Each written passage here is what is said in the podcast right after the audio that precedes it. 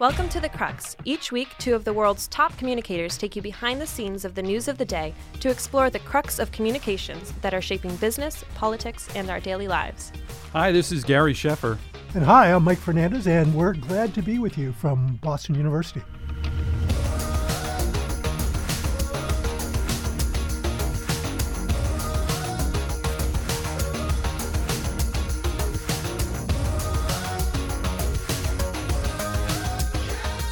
To the crux of the story. I'm Mike Fernandez, and Gary Sheffer and I are looking forward to our discussion today with our first repeat guest to the crux of the story podcast, the Dean of the College of Communication at Boston University and a celebrated science reporter and editor, Mariette DiChristina. So, Gary, you will get to talk to the boss. How do you feel about that? well, Mike, I, I just want to say that this isn't the first time I've talked to a dean you know, back when I was in college, I got called into the dean's office several times, but for other other reasons than this. No, I'm really Mariette is terrific, and I am really looking forward to the conversation. She's really has some smart ideas about the future of communications education. Yeah, so I'm looking forward to that as well. But before we get to Mariette, let's chat about some items in the news. So, CNN's top rated host, Chris Cuomo, gets fired mm-hmm. on Saturday from CNN amid a continuing investigation into his efforts to help his brother while his brother was governor of New York, Andrew Cuomo. And while former Governor Cuomo was staving off sexual harassment accusations, the anchor himself was suspended on Tuesday after testimony and text messages released by the New York Attorney General's office revealing a more intimate and engaged role in his brother's political affairs than what had been previously known. And if that were not enough, on Wednesday, the very next day, a prominent employment lawyer informed CNN of a client with an allegation of sexual misconduct against Chris Cuomo from his days back at ABC News. So Chris Cuomo was suspended indefinitely by the network on November 30th and then ultimately on Saturday, December 4th, was fired. A CNN spokesperson said in a statement on Saturday night, based on the report we received regarding Chris's conduct with his brother's defense, we had cause to terminate. When new allegations came to us this week, we took them seriously and so, saw no reason to delay taking immediate action. Now, until last month, Chris Cuomo enjoyed the support of CNN's president, Jeff Zucker, and he faced no discipline for his behind the scenes strategizing with his brothers and his brothers' political aides, despite being viewed by some as a breach of basic journalistic ethics. But documents, as they were released, you know, painted this picture of him not only offering counsel, but also leaning on news outlets like the New Yorker and the Politico to provide information around upcoming coverage on his brother. I have always enjoyed watching and listening to Chris Cuomo. He's smart, level headed, uh, is very good at probing guests with tough questions, even uh, on occasion calls them out when they are being less than candid. All of that said, I have to admit, even in good times, you know, when his brother, mm-hmm. Governor Andrew Cuomo, was not in the middle of a controversy, I always felt a little squeamish and a bit awkward when Chris would be interviewing his brother, mm-hmm. the governor, on the air.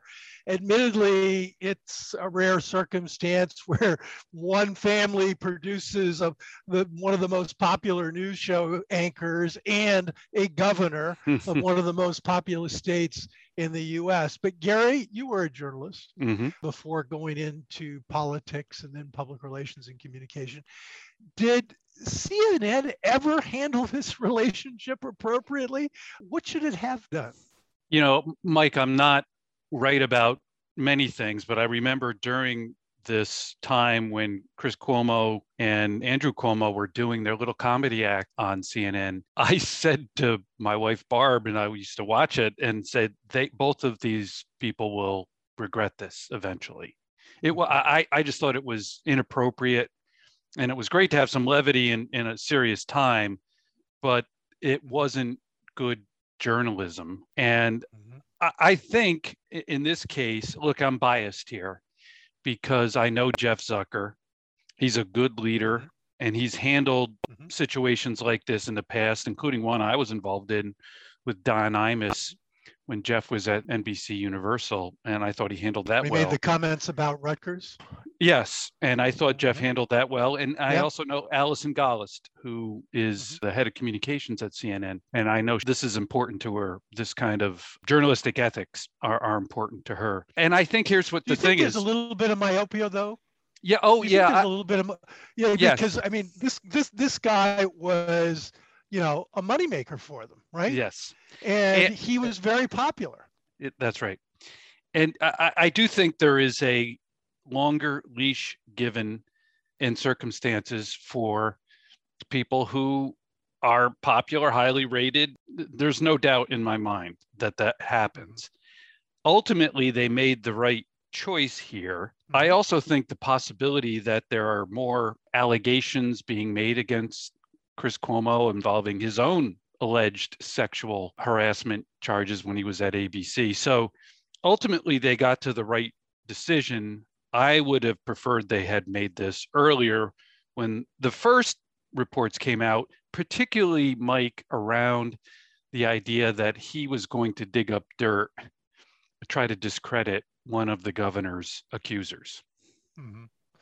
Well, and, and again, I come back to in a kinder, gentler time, yeah, I think it even seemed awkward that he would ever be interviewing his brother.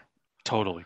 So anyway, turning to to yet another story, the the world of politics and sports, you know, through the ages, they've often collided. Yeah. You know, and at the very first modern Olympic Games in 1896, there was this thing where they were having a hard time getting Germany and France to participate because the two geopolitical rivals were still cross with one another due to the Franco-Prussian War that had ended more than 20 years prior. And the Olympic Games have, have, have seen boycotts. I think at least five that I'm aware of. You might remember, Gary, that the US boycotted the Moscow Olympics in 1980 after the Soviets invaded Afghanistan. And then the Soviet Union and several of its allies retaliated four years later because the Olympic Games were going to be in Los Angeles. And then the sad circumstances back in 1972 when Israeli athletes were murdered by Palestinian terrorists after having been taken hostage at the Munich Games. And then racial discrimination has been front and center at the 1936 and 1968 Olympic Games, 1936, yeah. when Jesse Owens broke racial boundaries by dominating the track and field events in Hitler's Berlin. And in 1968 in Mexico, US athletes Tommie Smith and John Carlos were expelled from the Olympic Village after raising their fists at a medal ceremony in solidarity with the Black Power movement. And in fact, it's it's it's interesting. I've asked this question of several people. You know, do you even remember what event and what medals Tommie Smith and John Carlos won? Oh, I love the Mexico games. Uh, they were track. Uh, uh was it the 400, Mike? No, 400. It was the 200. The 200. 200. Yeah. And, and Tommie Smith got the gold and John Carlos got the bronze. bronze I say yeah. that because what we tend to remember them for is this this act of of, of solidarity with the Black exactly. Power movement. That's how strong a moment it was. Very powerful. And then the upcoming Beijing Winter Olympics, slated to begin uh, on February 4th, has already created a stir. One of China's most recognizable athletes today, tennis star Peng Shuai, accused a former top Communist Party official, Vice Premier Zhang Gaoli, of forcing her to have sex three years ago in a sense, deleted social media post that was dated back first week of November. Now, Peng was immediately muffled by kind of blanket censorship and kind of disappeared from public view for at least two weeks. When this happened, the Women's Tennis Association, which is the principal governing body mm-hmm. for professional women's tennis, announced an immediate suspension of all tournaments in China, including Hong Kong, in response to the Beijing government silencing of their Chinese tennis star.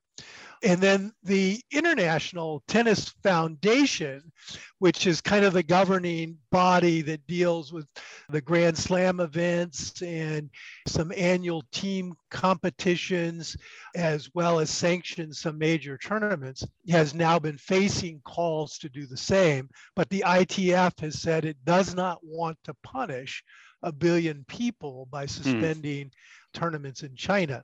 And Chinese authorities, if you might imagine, have not exactly acknowledged Peng's allegations against Zhang. And there's no indication that an investigation is even underway. At a news conference this past week, responding to a question about WTA's withdrawal, a spokesperson for China's Ministry of Foreign Affairs said China has always been firmly opposed to any act that politicizes sports. Hmm. Enter the US government. In addition to Peng's treatment, the US and Western countries have been pressured by human rights activists about the treatment of Uyghurs, a mostly Muslim ethnic group and the largest minority group in the northwestern Chinese province of Xinjiang stories abound about large numbers of Uyghurs being used as forced labor to support mm-hmm. the textile and clothing industry there. In fact, we talked about that on this show back in the spring. And there have also been statements from Amnesty International and Human Rights Watch about charges of torture, sexual abuse, and, and genocide. And, and, and from our discussions, you might remember in the spring, there were a number of Western fashion companies that have boycotted uh, right. uh, the use of cotton and textiles from province. province, including Adidas, or as they say in U- Europe, Adidas, mm. H&M, Nike, and, and, and Ralph Lauren. So this Monday, actually this past Monday, yeah, like yesterday, the Biden administration announced that it will not be sending any American government officials to the Winter Games in Beijing, effectively creating a diplomatic boycott. A Chinese foreign minister said if the US insists in willfully clinging to its course, China will take resolute countermeasures. Mm. European nations are still under pressure to follow suit.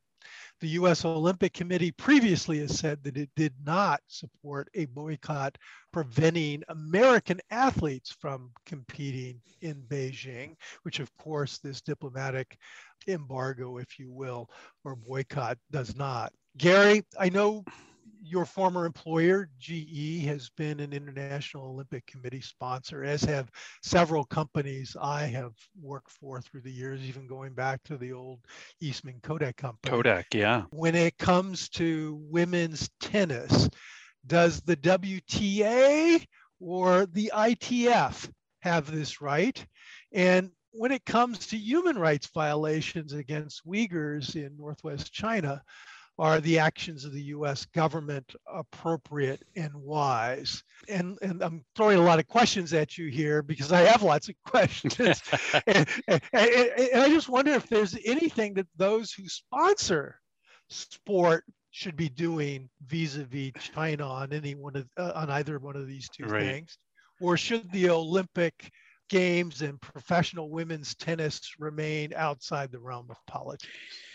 Boy, lots of questions, and I have, you know, a, there's my heart in my head on this, Mike. Yeah, yeah. Uh, you know, on both. I, I, I love the Olympics, and by the way, impressive history. Uh, of the Olympics. That was uh, very. I, I love the Olympics. I love the Olympics. I, I, I, literally, I, I, am a, a, nut about the Olympics.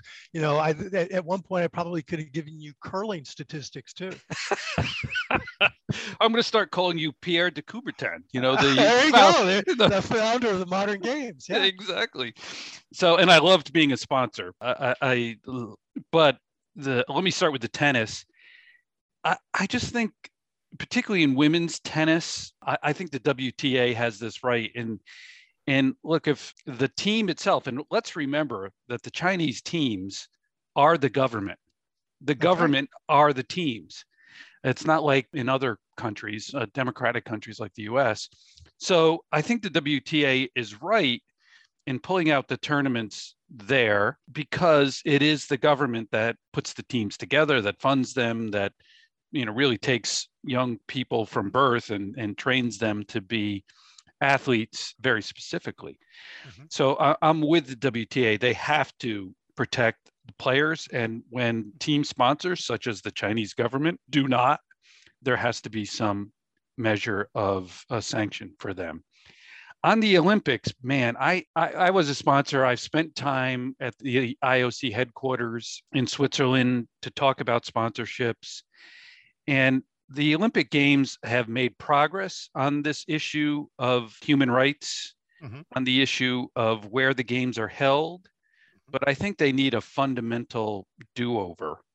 Mm-hmm. Very few countries are actually bidding to host the games anymore, Mike. You know, because the cost of it, right? The cost of it, you you're saddled with debt for many years. You have these rotting facilities that are no, not of any put to any use for the community. So I, I just think there has to be a solution where there can be some kind of a place to hold the games on a permanent basis. Is I don't know if that's possible in in the world in which we live today with such a polarized world. But I hope the Olympic Games can take a step back and take a look at this. And it, it's funny, you know, activists go after the sponsors of the Olympic Games on these issues, mostly relating to human rights, other issues as well too. But they don't do it in other sports. For example, in tennis, there are sponsors of the women's tour, there are sponsors of the men's tour, and events and tournaments are held everywhere in Russia, in other places where that clearly have human rights issues. I don't have an answer for you. I, yeah. I it's got to be about the athletes, and it can't impose these huge burdens on communities that want to host sporting events, financial burdens. Becky Edwards, you know, who we both mm-hmm. know, yep. was, I really think, did some great work at the IOC when she was there as head of communications in modernizing how the games looks at site selection for the games and and and dealing with activists and sponsors but i i still think it has a long way to go. Yeah. So what do you think of the us actions around this yeah. in terms of going for a diplomatic boycott? Yeah i i, I don't I, I think that again punishes athletes in some ways. Mike it's always good to have your american representatives there as an athlete yeah. to to you know, as a sort of cheer of, you on and support. Exactly, exactly. And I'm always a believer in engagement versus half measures. Mm-hmm. And I think this is a half measure by the United States. I would never support a, an athlete boycott, but uh, I would send diplomats. And by the way, when they're there, you don't want to politicize the games, but before they go, they can make statements about what they believe is wrong in in China. And and so I don't support it. I think it's a half measure, and I don't think it's going to have much impact. Yeah, and it's interesting. I, I mean, it, to your point, being a half measure, it's not like what the U.S. did vis-a-vis Moscow. And then on the other hand, if I go back to 1980, I don't think it helped Jimmy Carter much. No. That that this was done. I think there was some thought that would give, in the midst of the hostage crisis, would give him a sense that he had some you know, strength and a real constitution around, you know, sticking it to the Soviets. Yeah. And instead, even then, there were lots of stories about these athletes who had worked for this, you know, precious moment. Their whole and. And, yeah. and, and it just slipped through their fingers because of uh, of political position taken by the president of the United States. Yeah. And, and by the way, I've been to Beijing many times. As have I. Eh, whoever thought there'd be a winter games there? I, I you know, uh, I, I was there for the summer games, but I, I just didn't it does know snow that. there. I've been there when it snowed. Yeah, I, I have not. So Uh-huh. uh, I'm, I'm looking forward to seeing and watching how this all comes together. I'm sure the Well, Chinese will pull it off, Mike. That's that's Somehow, some way, right? They- Yeah, they'll- they'll exactly. Gary, how would you like to be invited to a Zoom call with your company CEO, along with many of your colleagues, only to have your CEO say, if you're on this call, you are part of the unlucky group that is being laid off. Your employment here is terminated effective immediately. Wow. That's Well- ex- that's exactly that's exactly what Better.com CEO Vishal Wow. Garg said on a Zoom call when he fired more than 900 employees or 9% of his mortgage company's workforce this past week. Holy smokes. Garg also said employees could expect an email from HR detailing benefits and severance. Garg cited market efficiency, performance, and productivity as the reason behind the firings. But then the tail, I mean, it's like other people have really, you know, pulled on the string here. And Fortune magazine reported that Garg actually accused employees of stealing from colleagues and customers by being unproductive and working less than full hours. And, uh, and better.com at the same time as a business, you know, I've been on this kick about trying to better understand SPACs as, as an alternative to traditional IPOs. Well, they did a SPAC they put out there in May, and last week it was it, it was told that they had received 750 million dollars in cash as part of the deal. The company apparently is prepared to have more than a billion dollar on it, billion dollars on its balance sheet. Meanwhile, you know, Garg has been involved in controversy after controversy, and and and Forbes shared this past week an email he had sent to staff some time ago, where, where he wrote, "You are too damn slow." You are a bunch of dumb dolphins. So stop it. Stop it. Stop it right now. You are embarrassing me. That's what he wrote. Wow. So, Gary, this does not resemble anything like the type of internal communications you and I have come to expect from either our employers or our clients. I, I, I get it that some CEOs believe they need to be candid and straightforward with employees, but isn't this a step too far? And shouldn't the better.com CEO know better? and understand the kind of signal his words are sending to key stakeholders, not the least of which are future employees. You know, how does he get good talent to join the ranks of better.com going forward? Mike, because this, so better.com is a mortgage company? Is it's that? a mortgage company. Yep, it's an online mortgage company. Oh, wow. Well, would you ever, e- even as a client or customer, would you, Absolutely not. right? You- You know, even if it shaved uh, a, if shaved, you know, a half a percent, forget right it. right so look the only thing i think for this fellow to do is apologize and I think he should say the same words into a mirror. right exactly right you know and, You're and fired. You're out of here. You are an embarrassment to me. So you know that's the only thing to do. And honestly i just don't know how he leads after something like that. I don't know what his holdings are in the firm in the company. But if i were involved either as a private investor or however this Yeah. company you know he'd have to go. Yeah, it's just He- amazing. It- It's- there's no way he can motivate people. There's no way he can recruit people. And as a you know talking about boycotts. Mhm. man this would be one where it would be richly deserved Stick a fork in it. He's done. yeah exactly exactly And now another interesting story with a political bent is there was an opinion piece that caught my eye this past week in the Washington Post from columnist Dana Milbank, where he writes the media treats Biden as badly as or worse than Trump. As proof, he cites a sampling of headlines in his piece from the Politico Playbook newsletter over the past month. He also references a sentiment analysis, which you and I are both familiar yep. with in the PR mm-hmm. game. But the, this sampling was from more than 200,000 200, articles from 65 news websites, rating the coverage that Biden received in his first 11 months of 2021 and comparing that to the coverage President Donald Trump received in his first 11 months of 2020. So a year on, year on kind of comparison. Yeah, yeah. After a honeymoon of slightly positive coverage in the first three months of the past year, Biden's press for the past four months has been pretty bad. Mm-hmm. and he writes, think about that.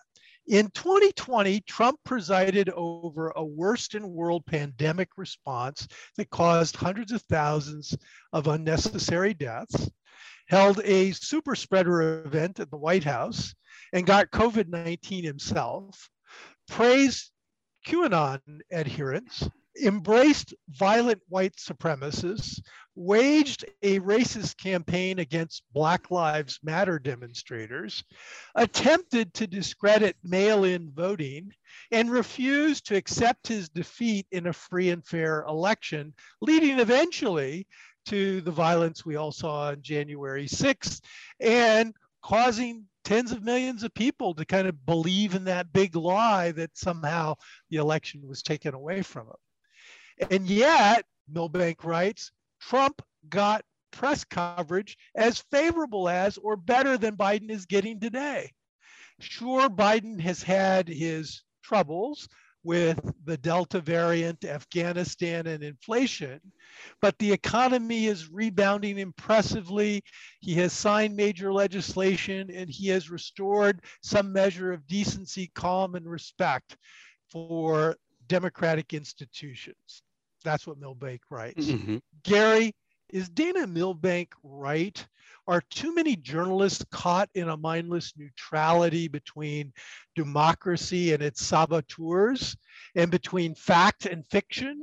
Or is this just a political defense of the Biden administration from a left leaning journalist? I'm loath to criticize journalists because it's such a hard job these days, real journalists. Yeah not the people on the fringes who pretend to be journalists. Mm-hmm. However, I do think Milbank has a very good point. This equivalence of policy decisions versus what clearly are by Trump anti-democratic yeah actions. rule of law matters right rule of law moral lack of morality or care for other people the uh, release of information this week that he had tested positive for the before the debate and endangered a number of people and probably transmitted COVID to others. Those things aren't equivalent to a decision on withdrawing from Afghanistan and how to do it, what to do about inflation. Those are not equivalent actions from a moral, ethical, social, eco- it's just, it, it, it baffles me how negative the press has been uh, on Biden. Sure, there's been bumps in the road, as you say, but I just think here's what I would say. There's a cover story, Mike, this month on in the Atlantic magazine by a guy named Barton Gellman, who's really just terrific. And the headline is January 6th was just the beginning. And it outlines the campaign that's underway to undermine democracy leading toward the 2024 election. The groundwork of which was laid in 2020, as, as, as you have laid out here. So it's an ex- existential threat to democracy. And the fact that that was covered in an equivalent manner to policy decisions, I think, is a failure of, of journalism. what do you think? Yeah. Well, so so so I have I have two theories at play here. One is like yours, is that the media, particularly in the last decade, has found itself inching towards this grand equivalency that we're going to show one side and then we're going to show the other side. And then we're not showing favoritism. The problem with that, that equivalency obviously is you take something that clearly is beyond the pale and you make it uh, normative. Right. You make it somehow fit as as a logical extension of an argument that doesn't make any sense, at least to this individual. Mm-hmm. And then the other side of it is, I, I, I think that some of this is politics at play too, in the sense that, so what Trump did is he played to the most extremist elements within the Republican Party. And it's not what you or I would define as the traditional Republican Party at all, right? But he played to them, and they in turn, you know, provided a strong base that base, was always yeah. going to support him. Enter Joe Biden, right, in 2020, winning the presidential race. Joe Biden won the race as a left of center Democrat, but more center than the far left within his party. And and and so what I think is in part happening is that Biden gets beat up by the Trumplicans, if you will, the term that Chris Cuomo liked to use. And then on the other, he's even getting beat up by the left in his own party. And so that makes it very, very difficult for him because I don't know that there's a defined base that we would call, you know, kind of Biden-esque yeah. or and, and and I think that that politically as well as journalistically hurts him. And yes. it hurts him particularly in a world where things are on one hand, you know, either in or out. Right. And because he's he's neither. right. Yeah, it, it is a, I think journalism, uh, uh, you know, is going to have to do some real reflection on where we're headed as a country in the US because these elements that are undermining the democracy seem to be getting stronger, not weaker, which many people had hoped with the election of Biden. And I, I, think journalism has to commit itself to covering this with some more intensity and a little bit more of subjectivity, really. I know objectivity is the, the point of journalism, but it's hard to cover this without drawing conclusions. This movement that's going on in the Republican Party in many parts of the country to really undermine the democracy. Yeah. So the last item I want to bring your way is a little bit of uh, maybe uh, holiday spirit. Yeah, Gary, when I was growing up, I remember a humorous holiday song from Spike Jones. You might recall it, titled "All I Want for Christmas Is My Two Front Teeth." Yeah. And I, I think I even had a Christmas like that where I was missing my two front teeth. and many fans of Mariah Carey and fans of the holiday rom com Love Actually know the song All I Want for Christmas Is You. Yeah. But the holiday Twitter post of a congressman from Kentucky had one of his political fans comment, All I want for Christmas is more ammo. Yeah. Kentucky Republican Tom Massie tweeted a holiday greeting with a Christmas tree in the background and a rifle or semi automatic weapon in the hands of every smiling member of his family in the photo with the caption merry christmas exclamation point mm-hmm. ps ps santa please bring ammo mm. remind you the photo was posted just days after the 15 year old student in michigan you know took out four other teenagers at his school yes. and left seven others injured after going on a rampage using his father's newly purchased weapon. Families of students killed in previous school shootings have spoken out against the post, as have a few political figures. Despite the criticism, several prominent names in U.S. conservative circles have defended the congressman. Congressman, by the way, is on record as a staunch record of the, as a staunch supporter, I should say, of the Second Amendment, the right to to keep and bear arms, that is, and has long opposed any gun control initiatives, saying in interviews that they would not stop school massacres. Mm-hmm. Gary, what should we make of this? Is this a sign of the times? Should the congressman apologize or should fellow members move to censure his actions? Well, uh, it is a sign of the times where people worship guns. Somehow it's become a you know a part of this lore of this country that to be a patriot you also have to be a gun owner. And and i just I, I can't understand how that happened. And certainly doing this four days after this michigan sh- school shooting mike i am stunned by how little attention that shooting received from the media. And maybe we're just numb to these things now we don't have a lot of people that we admire in politics these days it seems. But I, I, would say this i've been a republican all my life but there's a democrat in the senate named chris murphy from connecticut. And of course connecticut had the newtown shooting you know a right. decade uh, uh, or so ago. And go and watch what chris murphy had to say on the floor of the senate about that michigan shooting and about the lack of action in protecting young people from gun violence it, it actually is something to be admired. Mm-hmm. So I, I wanted to, to point that out. This guy from Kentucky is a clown. If all he has to offer to his constituents is a love of guns in a country that is has an epidemic, a plague of gun violence, not only in schools but in our cities, then he shouldn't be in Congress. Well, I always think about the holiday season and the three words that most logically come up in my head are peace on earth Yes. This is a far cry from it. That's right. That's right. Well said. With that, let's move on to a cheerier note and move on to our discussion with the Dean of Boston University's College of Communication, Mariette DiChristina.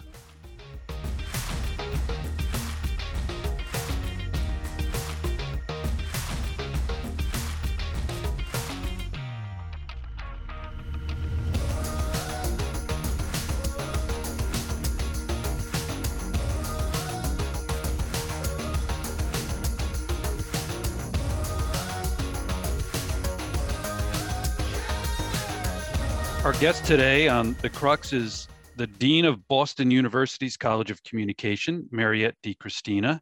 And this is really a, a, momentous day for The Crux, not just because we have a great guest, but because Mariette is our first repeat guest.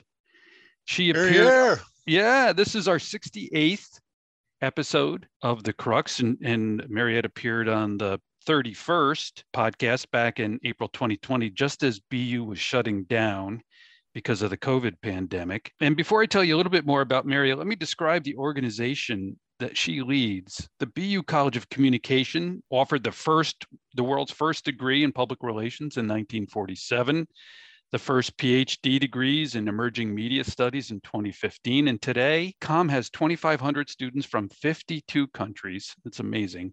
And an alumni network of more than 30,000 graduates including winners of top awards such as Pulitzer's, Emmys, Clio's, as well as CEOs, studio heads, and stars in TV and radio. Now back to Mariette. Before coming to BU, she was editor in chief and executive vice president of the highly respected magazine Scientific American, as well as executive vice president of magazine publisher Springer Nature. Mariette was the first woman to lead Scientific American since its founding in 1845. Wow. And previously, as editor of Popular Science, she was named Editor of the Year by the magazine's publisher, Times Mirror Magazine. In 2016, BU, Boston University, honored Mariette with a Distinguished Alumni Award. And Mariette, you're completing your second year as Dean of Com, as we refer to it, the College of Communication.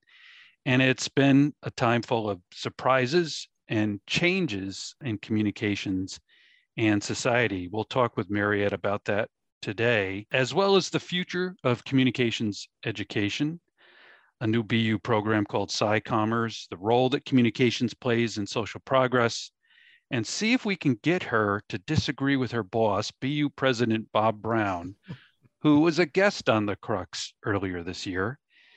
Dean DiChristina, welcome to the Crux. Hey, thanks for having me. I'm super excited and honored to be back. So, as I mentioned, you were first on the Crux back in April 2020. BU was just moving to remote learning. This semester, you're we are back in the classroom across BU, across the university. But for you, particularly at, at Com Mariette, what were the overriding leadership lessons for you that came out of this tumultuous period when we transitioned from in person to remote and now back to in person? Well, th- thanks for the great question. And, you know, it's funny, we were just reflecting on leadership. And I actually think a lot, at least in my own leadership style, about do you remember the, the really compelling image from the animated movie Up? Mm-hmm. And the house is flying into the air with thousands of balloons with lots of strings. To me, that that actually is a is a nice visual metaphor for how I often think about leadership, and especially during the pandemic. You are lifted by all the connections that you have with each of your team members. And Gary, you'll know this at, at Com, we're we love our com words and our com puns. So, you know, that's that's both due to communication and community. And so I think of my connections with the team as, you know, hundreds of those little strings and they lift up the enterprise. And if anything, the pandemic really underscored that for me. And we we started as a, as a college of communication. So we, you know, I know you spoke with President Brown about uh, the residential learning experience here. We have, you know, we had to in two three days pack up everybody to go home yeah for lockdown. And so the value of communication and building community through the digital platforms that we have available in society now became even that more important. It was already hugely important for College of Communication, but became even more important as, as a leadership tool. And I found myself trying to reach out and connect through a variety of new ways, you know, aided, aided and abetted by things like Zoom, which right. we hate sometimes, and social platforms and and everything else that I know you and and and Mike certainly have, have used throughout your careers, but but in kind of a more, I don't know, intense way because we weren't distracted by quote unquote distracted by the in-person experience. We were just living through our devices. Yeah, that's a great image of up and and community. And I, I have to say, as since I was a part of it and went through it, I was just really across the university, but particularly in com, the willingness of everyone to sort of do the best they could and to learn something new so quickly, uh, meaning Zoom technology and other platforms, that kind of thing. So there really was a sense of community that I felt as we went through it and continues to be because we're all still riding this roller coaster related to the pandemic on how we connect with each other and uh, that's what i love about com is that collegiality in that community is really obvious so let me let me jump to the past a little bit and then see what it portends for the future you know this great legacy of the college of communication at bu that i mentioned is is something that we're really proud of but this is a field meaning communications, public relations, journalism, advertising across the board that is changing every day. And, and one of the things I want to mention is that com is you know mike and i are pr practitioners right? But there's we have courses in, in fields of study in advertising emerging media journalism of course all of those things changing every day. How have the crisis of the past few years changed communication overall? Mariette mm-hmm. would you say? I mean it certainly has changed. You mentioned it in your answer to the first question but in the areas that we where we study and where we teach What's been the most significant change? Yeah, thank you for another great question.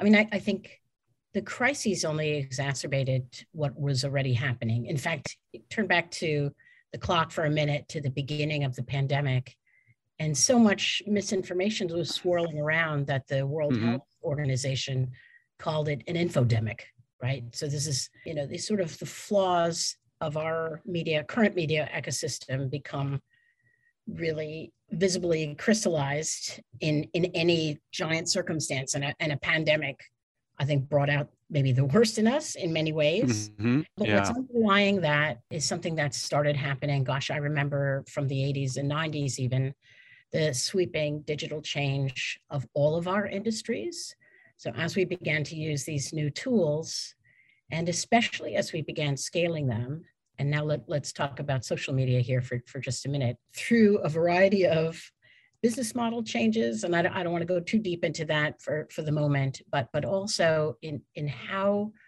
our social platforms both help us to speak to each other and separate us.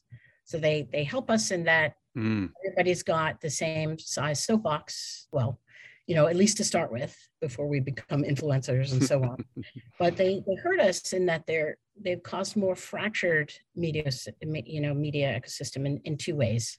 One is algorithms that underpin all of the platforms look for things that are new and different, and then they kind of accelerate the, that sharing by weighting them. And that has a tendency to enhance the impact of a misinformed post or you know di- active disinformation as well.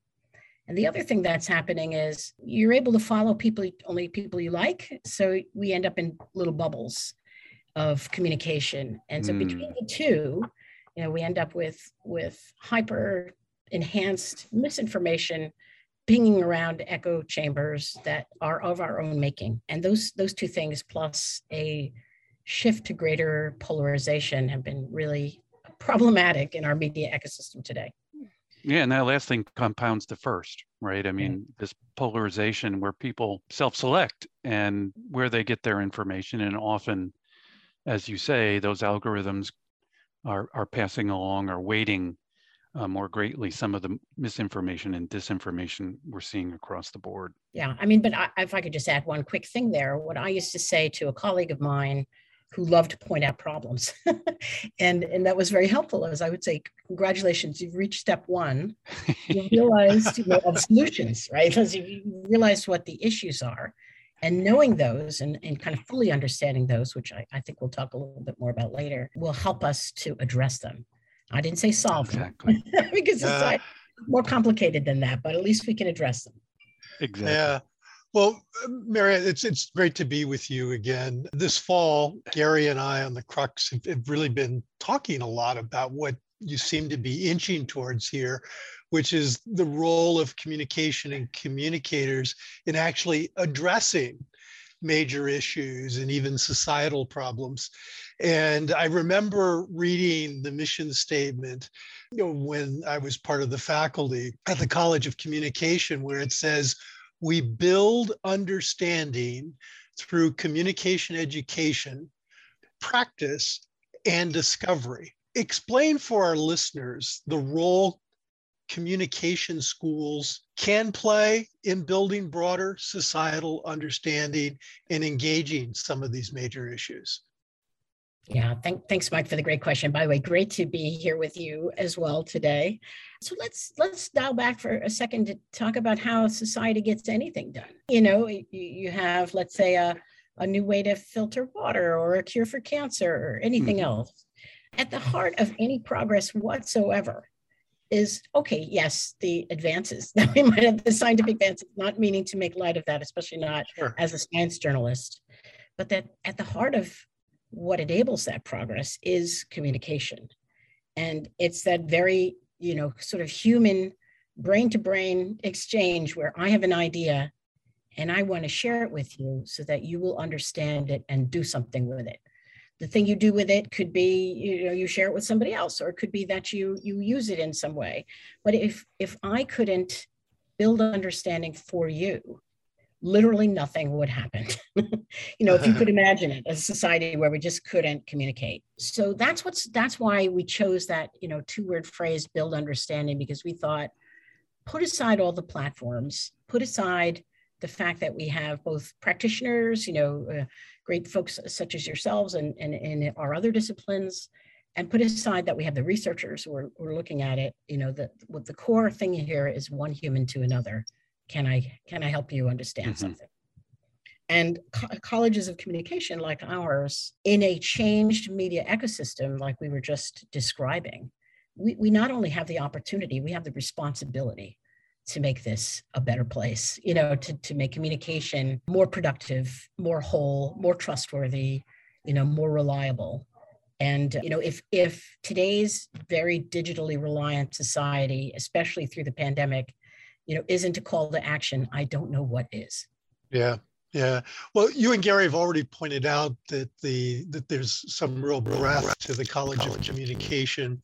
And certainly one of the disciplines is near and dear to your heart in terms of journalism. You're an accomplished journalist.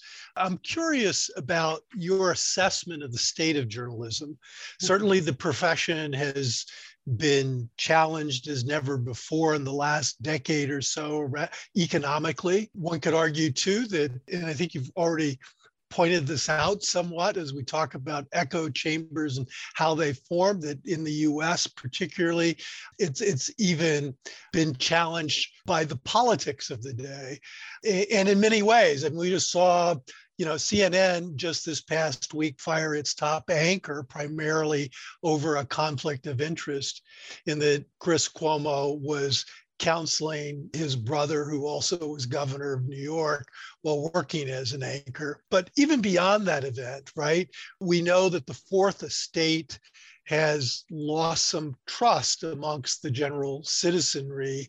The Edelman Trust Barometer shows a decline in media trust from a high of 65% in the beginning of 2017 to dropping to 53% earlier this year, so a 12 point shift downward. What's the biggest challenge as you see it for journalism? so you know asking me what the biggest challenge is that's a that's a that's a tough one okay so easy only easy questions here let me try, let me just frame the problem a tiny bit more i, I yeah. promise to go on too long mike yeah. but just just so people understand the, a little bit more of the context you're quite mm-hmm. right about about the business model changing and i i won't go into that too much. There's yeah. a lot that's been said about that. Yeah. Parallel with that, the you know the the fact that reporters now there are fewer of them on the ground right. and they have to move faster because now they're not just doing a text story or a video story or a podcast they are doing all of those platforms plus social platforms which you're both using for reporting and for providing their reporting to others so they're mm-hmm. yeah. across platforms all the time with the fractured media ecosystem that we just talked about with you know sort of the social bubbles and echo chambers the misinformation peppering everything the polarization thanks to you know the changes in our national dialogue. So that all that is a backdrop for the five letter word that i'm going to say to you which is trust. Mm-hmm. you know when i think about journalism going forward it is all going to be about how do we rebuild and broadcast trust and there are lots of ways to approach that. Um, some of them, for instance, you know, we we have a lot of communication researchers at the college, and we had a, a researcher visiting us a couple weeks ago, and he just did a study where a local newspaper decided not to use any wire services for a period of time. Uh, I think it was a few months, maybe it was three or four months. And they thought, what will be the effect on trust of just having local coverage from local reporters with no national inputs, trust went up. That's an interesting signal. Mm, Another thing reporters can do in their everyday jobs are indicate that they're a trustworthy messenger because when listeners or watchers or readers are viewing their work, they're looking for signals of intention. So some reporters can, you know, kind of flag that the, the, the job is to find, you know, an objective quote unquote picture of the truth so that people can make decisions in society about about various things and, and move forward with them. So there are, you know, these are just two of many ways that I think journalism and journalists are looking at how can they build that trust again and move forward from where we are now. That's really interesting. Back in, in 2019, when you were still editor at Scientific American, you wrote the scientific process is an engine of human prosperity.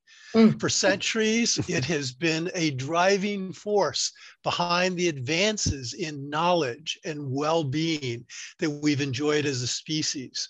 But none of us can benefit from that evidence based engine if we don't first communicate well with one another. We need to be able to share new ideas and the products of research.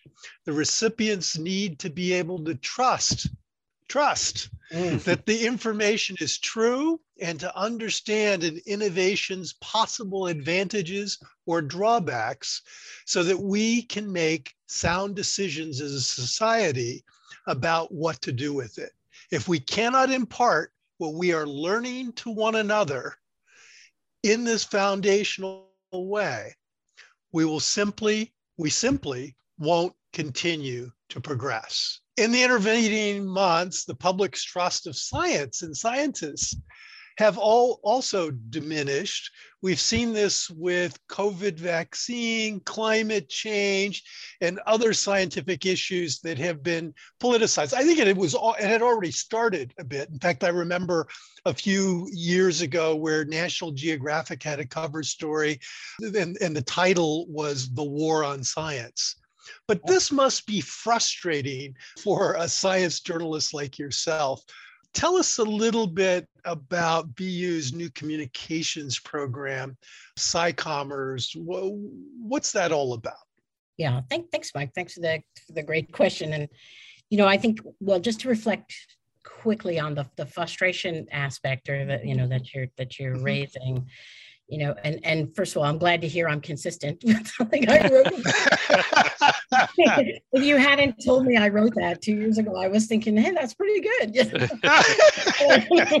um, you know, so, so you know, two two things here. One is something something the average person doesn't necessarily remember from high school science is that uncertainty in science is a feature, not a bug. It is is science's job, it kind of like journalism, actually. Um, maybe that's why the, the two go so well together for me, is, is to identify, you know, what the world looks like through evidence and facts and data. And then you, you can kind of draw conclusions once you understand those. And, and we saw a lot of uncertainty at the beginning of the pandemic you know do, do you are you supposed to wear your mask? Are you not supposed to wear your mask? Mm-hmm. or, and many other things you know what's safe what are what are viable treatments? Where did the virus come from? You, you name it. And i think as we you know as we communicate about on topics with uncertainty we have to frame that for people. We have to tell people you know we are at this stage and this is a good thing you know yeah. as as we are you know and not just assume that they understand that because the second thing I want to mention is we have many, many ways. Our brains are amazing, but in many, many ways, they they they have built-in errors in them that are called cognitive biases. There are dozens. And one of them is when a message gets out in the first place and it's not the ideal way, we may remember that anyway. It's called the anchoring effect. It might, you know, things get stuck in your mm-hmm. head, yep. not to wear a mask, for instance. And then if somebody else says to you, well, you shouldn't wear one because it's a free country. Well, maybe that sounds just that more persuasive because you heard that in the first place. So mm-hmm. now, now to answer your question about SciCommers, I think science communication or any communication, right, is best done when we all do it in the, you know, using the best ways. And especially around science, you know, early on, scientists were the opposite of rewarded for communicating their science you know they're they're they needed they were rewarded based on meaning hired promoted tenured mm-hmm. based on how many studies they got published in which high level journals high impact journals they're called because they get cited a lot and scientists who communicated like carl sagan there's a there's a famous expression in science the carl sagan effect and that means you communicate a lot but you don't get recognized by the community by the science community that for doing that communication an antidote, or at least one way to address that, is to reward scientists by giving them the support they need, first of all, and giving them recognition for it.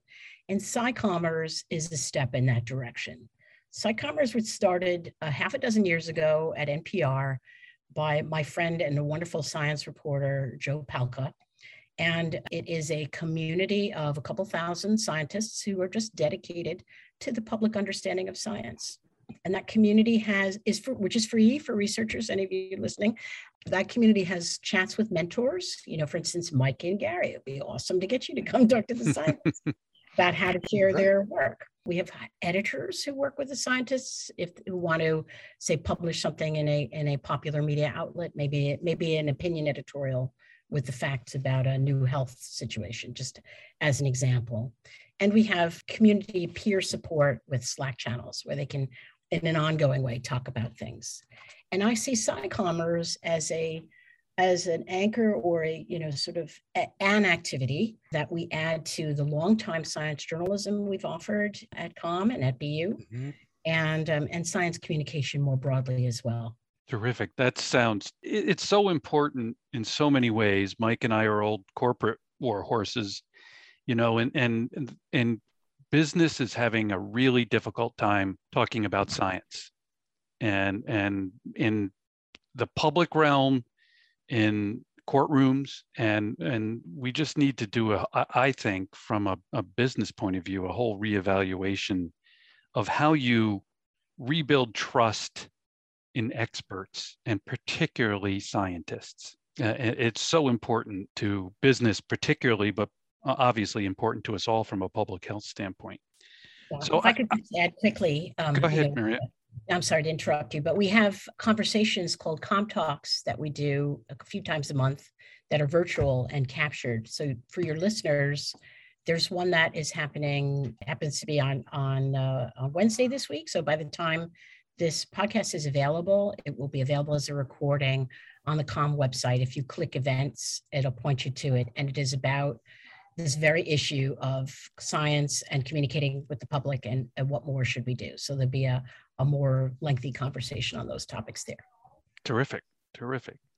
No, I, I, I said, Mariette, you have a broad portfolio? It's one of the things that I love about the College of Communication is having colleagues who are from different areas of specialty or expertise and, and advertising is uh, part of the com curriculum and advertising both tradition the traditional model print and broadcast, like journalism had been blown up in some ways by technology, but it seems to have transitioned quite deftly to a digital world. I looked it up and US ad sales are expected to hit a record 278 billion in 2021. So the industry itself is doing well. But as we look for more clarity in public dialogue, what role can advertising play?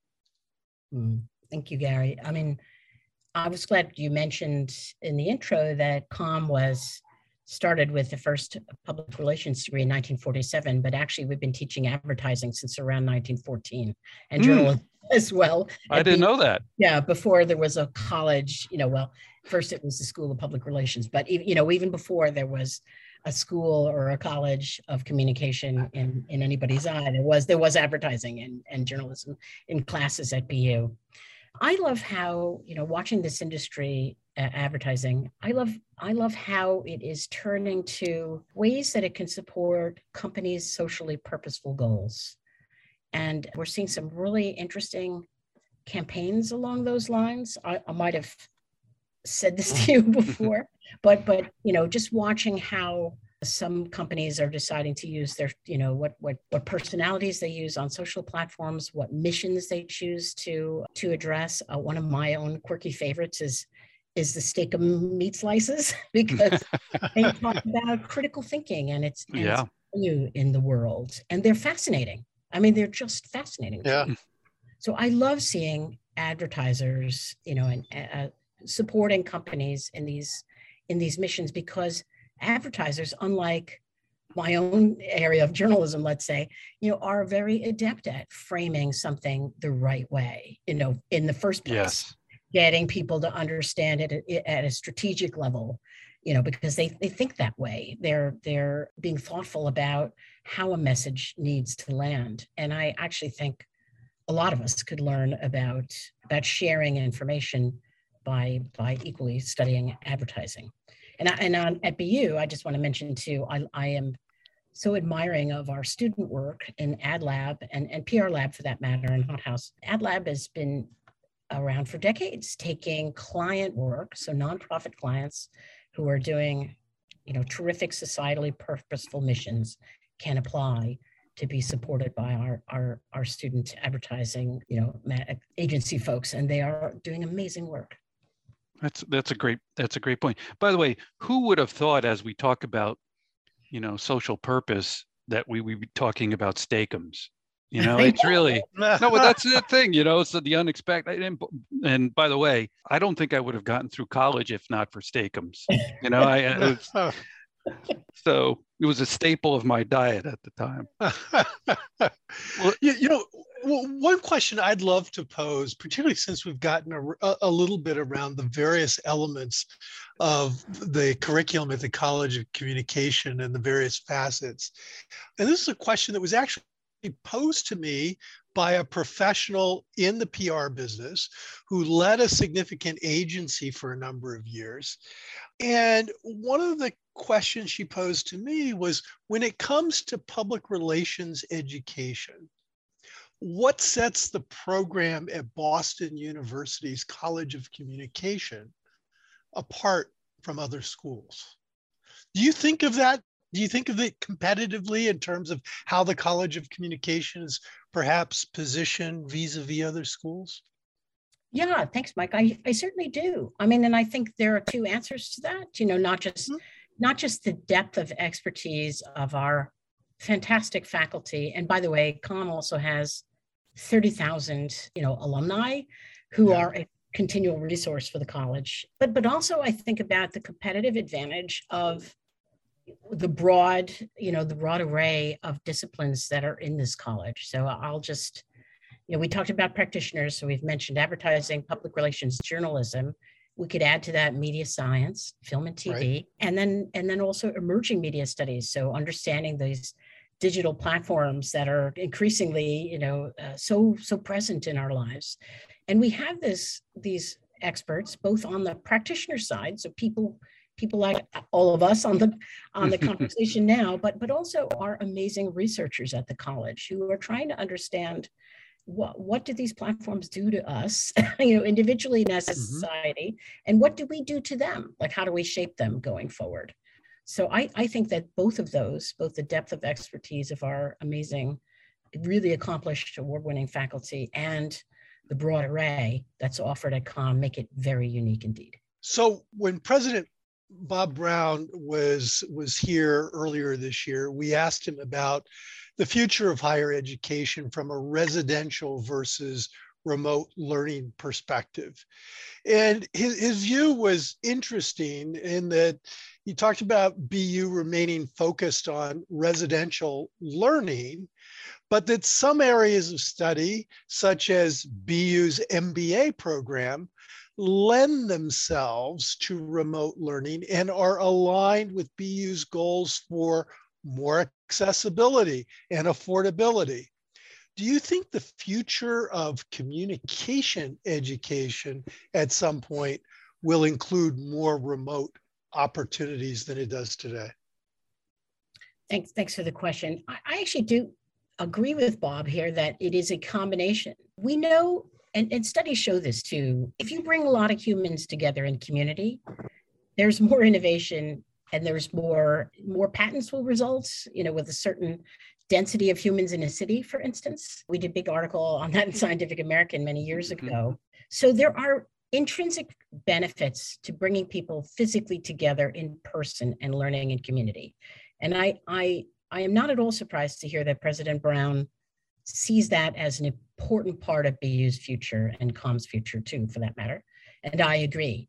At the same time, we would be remiss, let's say, in our duties as educators if we didn't make communication and other skills available through digital platforms because they they are they are available to us hmm. and they you know mm-hmm. we, we, do it now in small ways for instance um, you know we we use zoom to bring experts into the classroom from international or other locations you know we we we use blackboard to house our materials for classrooms so we, we do it in smaller ways but but i also do think that um, when you think about other learners, so learners who might be in the middle of their careers, learners mm-hmm. who are just curious about something, you know, people who want to brush up on a skill set, being able to make some of the kinds of knowledge available to them through through digital platforms is, is only good sense. And I think the the fun part will be finding out you know the the what's and where's. Like you know what kinds of topics where where are the best what are the best platforms for them where where is that best used which students and so on. And i really look forward to building that at com with the faculty. Mm-hmm. darn you know I, I was hoping mike here that we could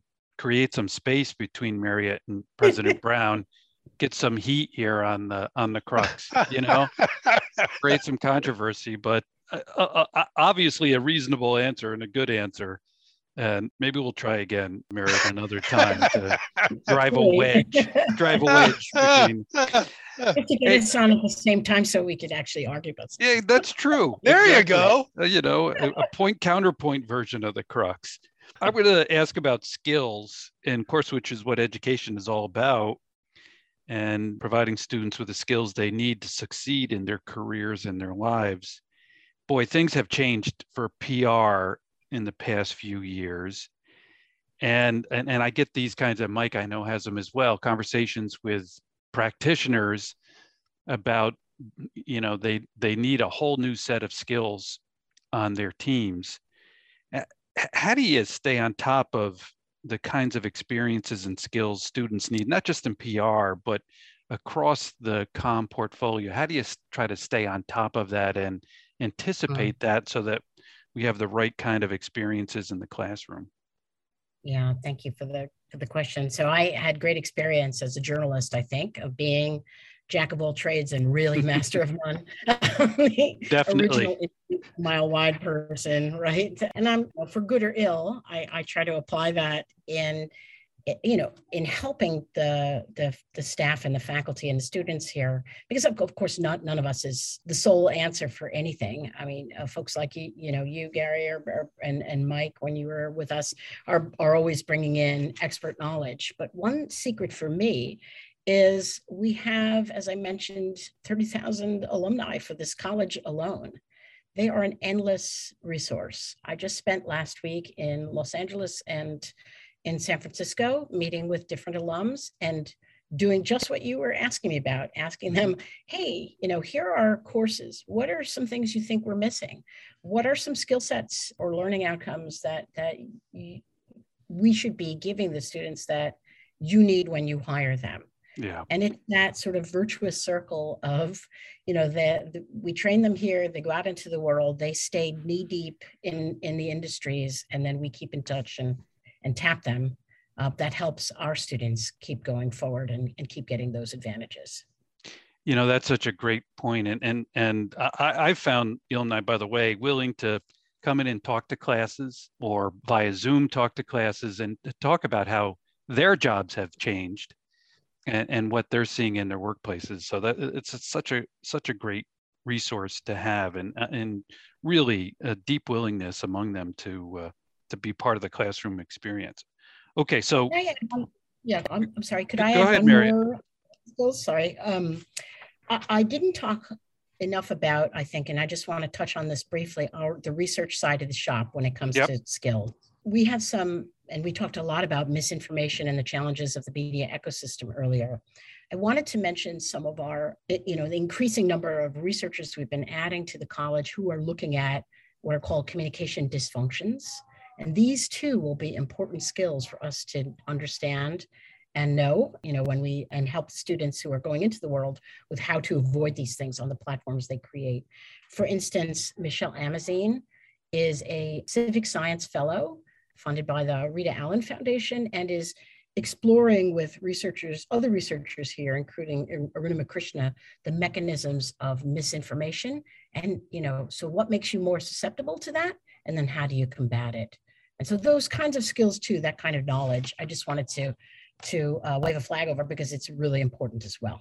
Yeah, and you know, I, I just have increasingly both Michelle and Arunima and others just reading their work has helped me so much as a practitioner and thinking mm-hmm. about mm-hmm. how I talk to clients because I we I still do some of that kind of work, but also trying to keep things as updated as possible in the classroom. When you look at that research, it really tells you what's going on, and uh, today in, in in among stakeholders in the public relations field and among journalists and the public in general and and I think the research that's going on at, at BUCOM is just really really helpful to the practice uh, of public relations and in associated areas. So mm-hmm. by the way, communications dysfunctions, I, I love that phrase. And one of these days we should do a show, Mike, on my career and the many communications dysfunctions I had over that time, I can uh, I could fill a big I could fill probably a whole series with uh, my communications dysfunctions. Last question, Mariette. I'll, I'll stop my comedy uh, routine here. one one question we crowdsourced from a student, and I, and I think that it, it gets at something that's very important to you. Uh, the student, by the way, is my amazing graduate assistant, Lena Iskandarian. And she wants to know if you could provide an example of how communication can be used as a lever for social progress. Thanks for the great question and, and way to go, Lena.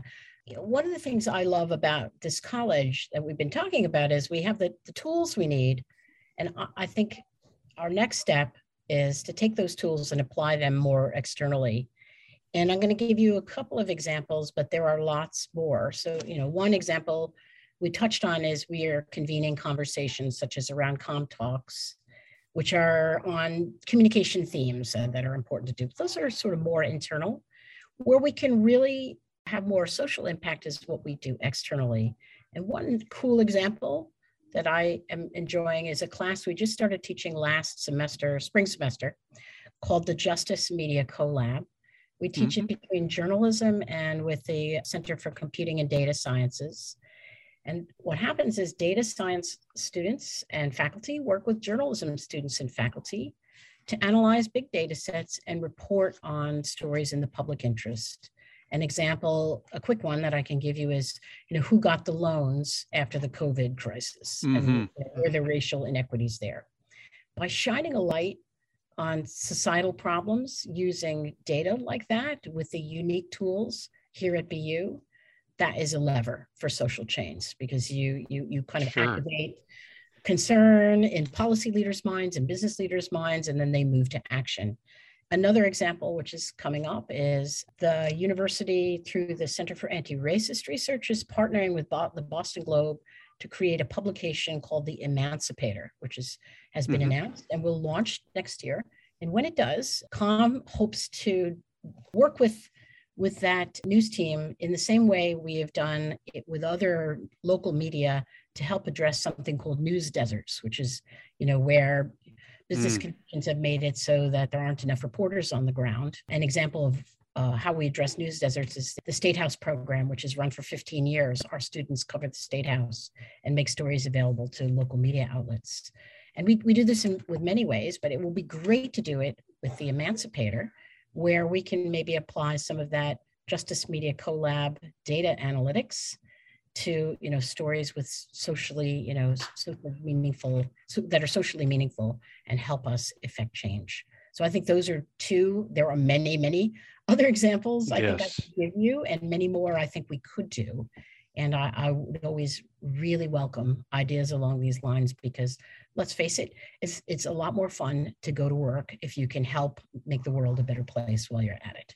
Exactly. Well, great examples. And, and, and I'm looking forward to the Emancipator. And that's with the Boston Globe as well, too, Mariette, right? That yes. they're yes. involved in that. Yeah, uh, working perfect. directly with them.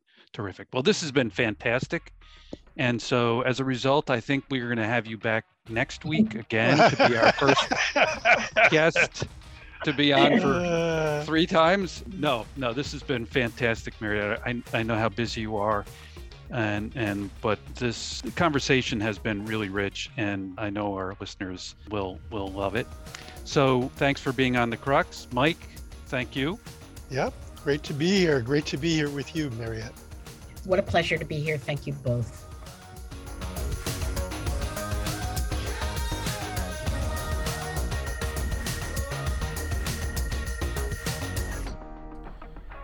Thanks for listening to The Crux, and make sure to listen for our next episode. Follow us at The Crux on Facebook and on Twitter, and you can find our episodes on SoundCloud and on our website, thecruxpodcast.org.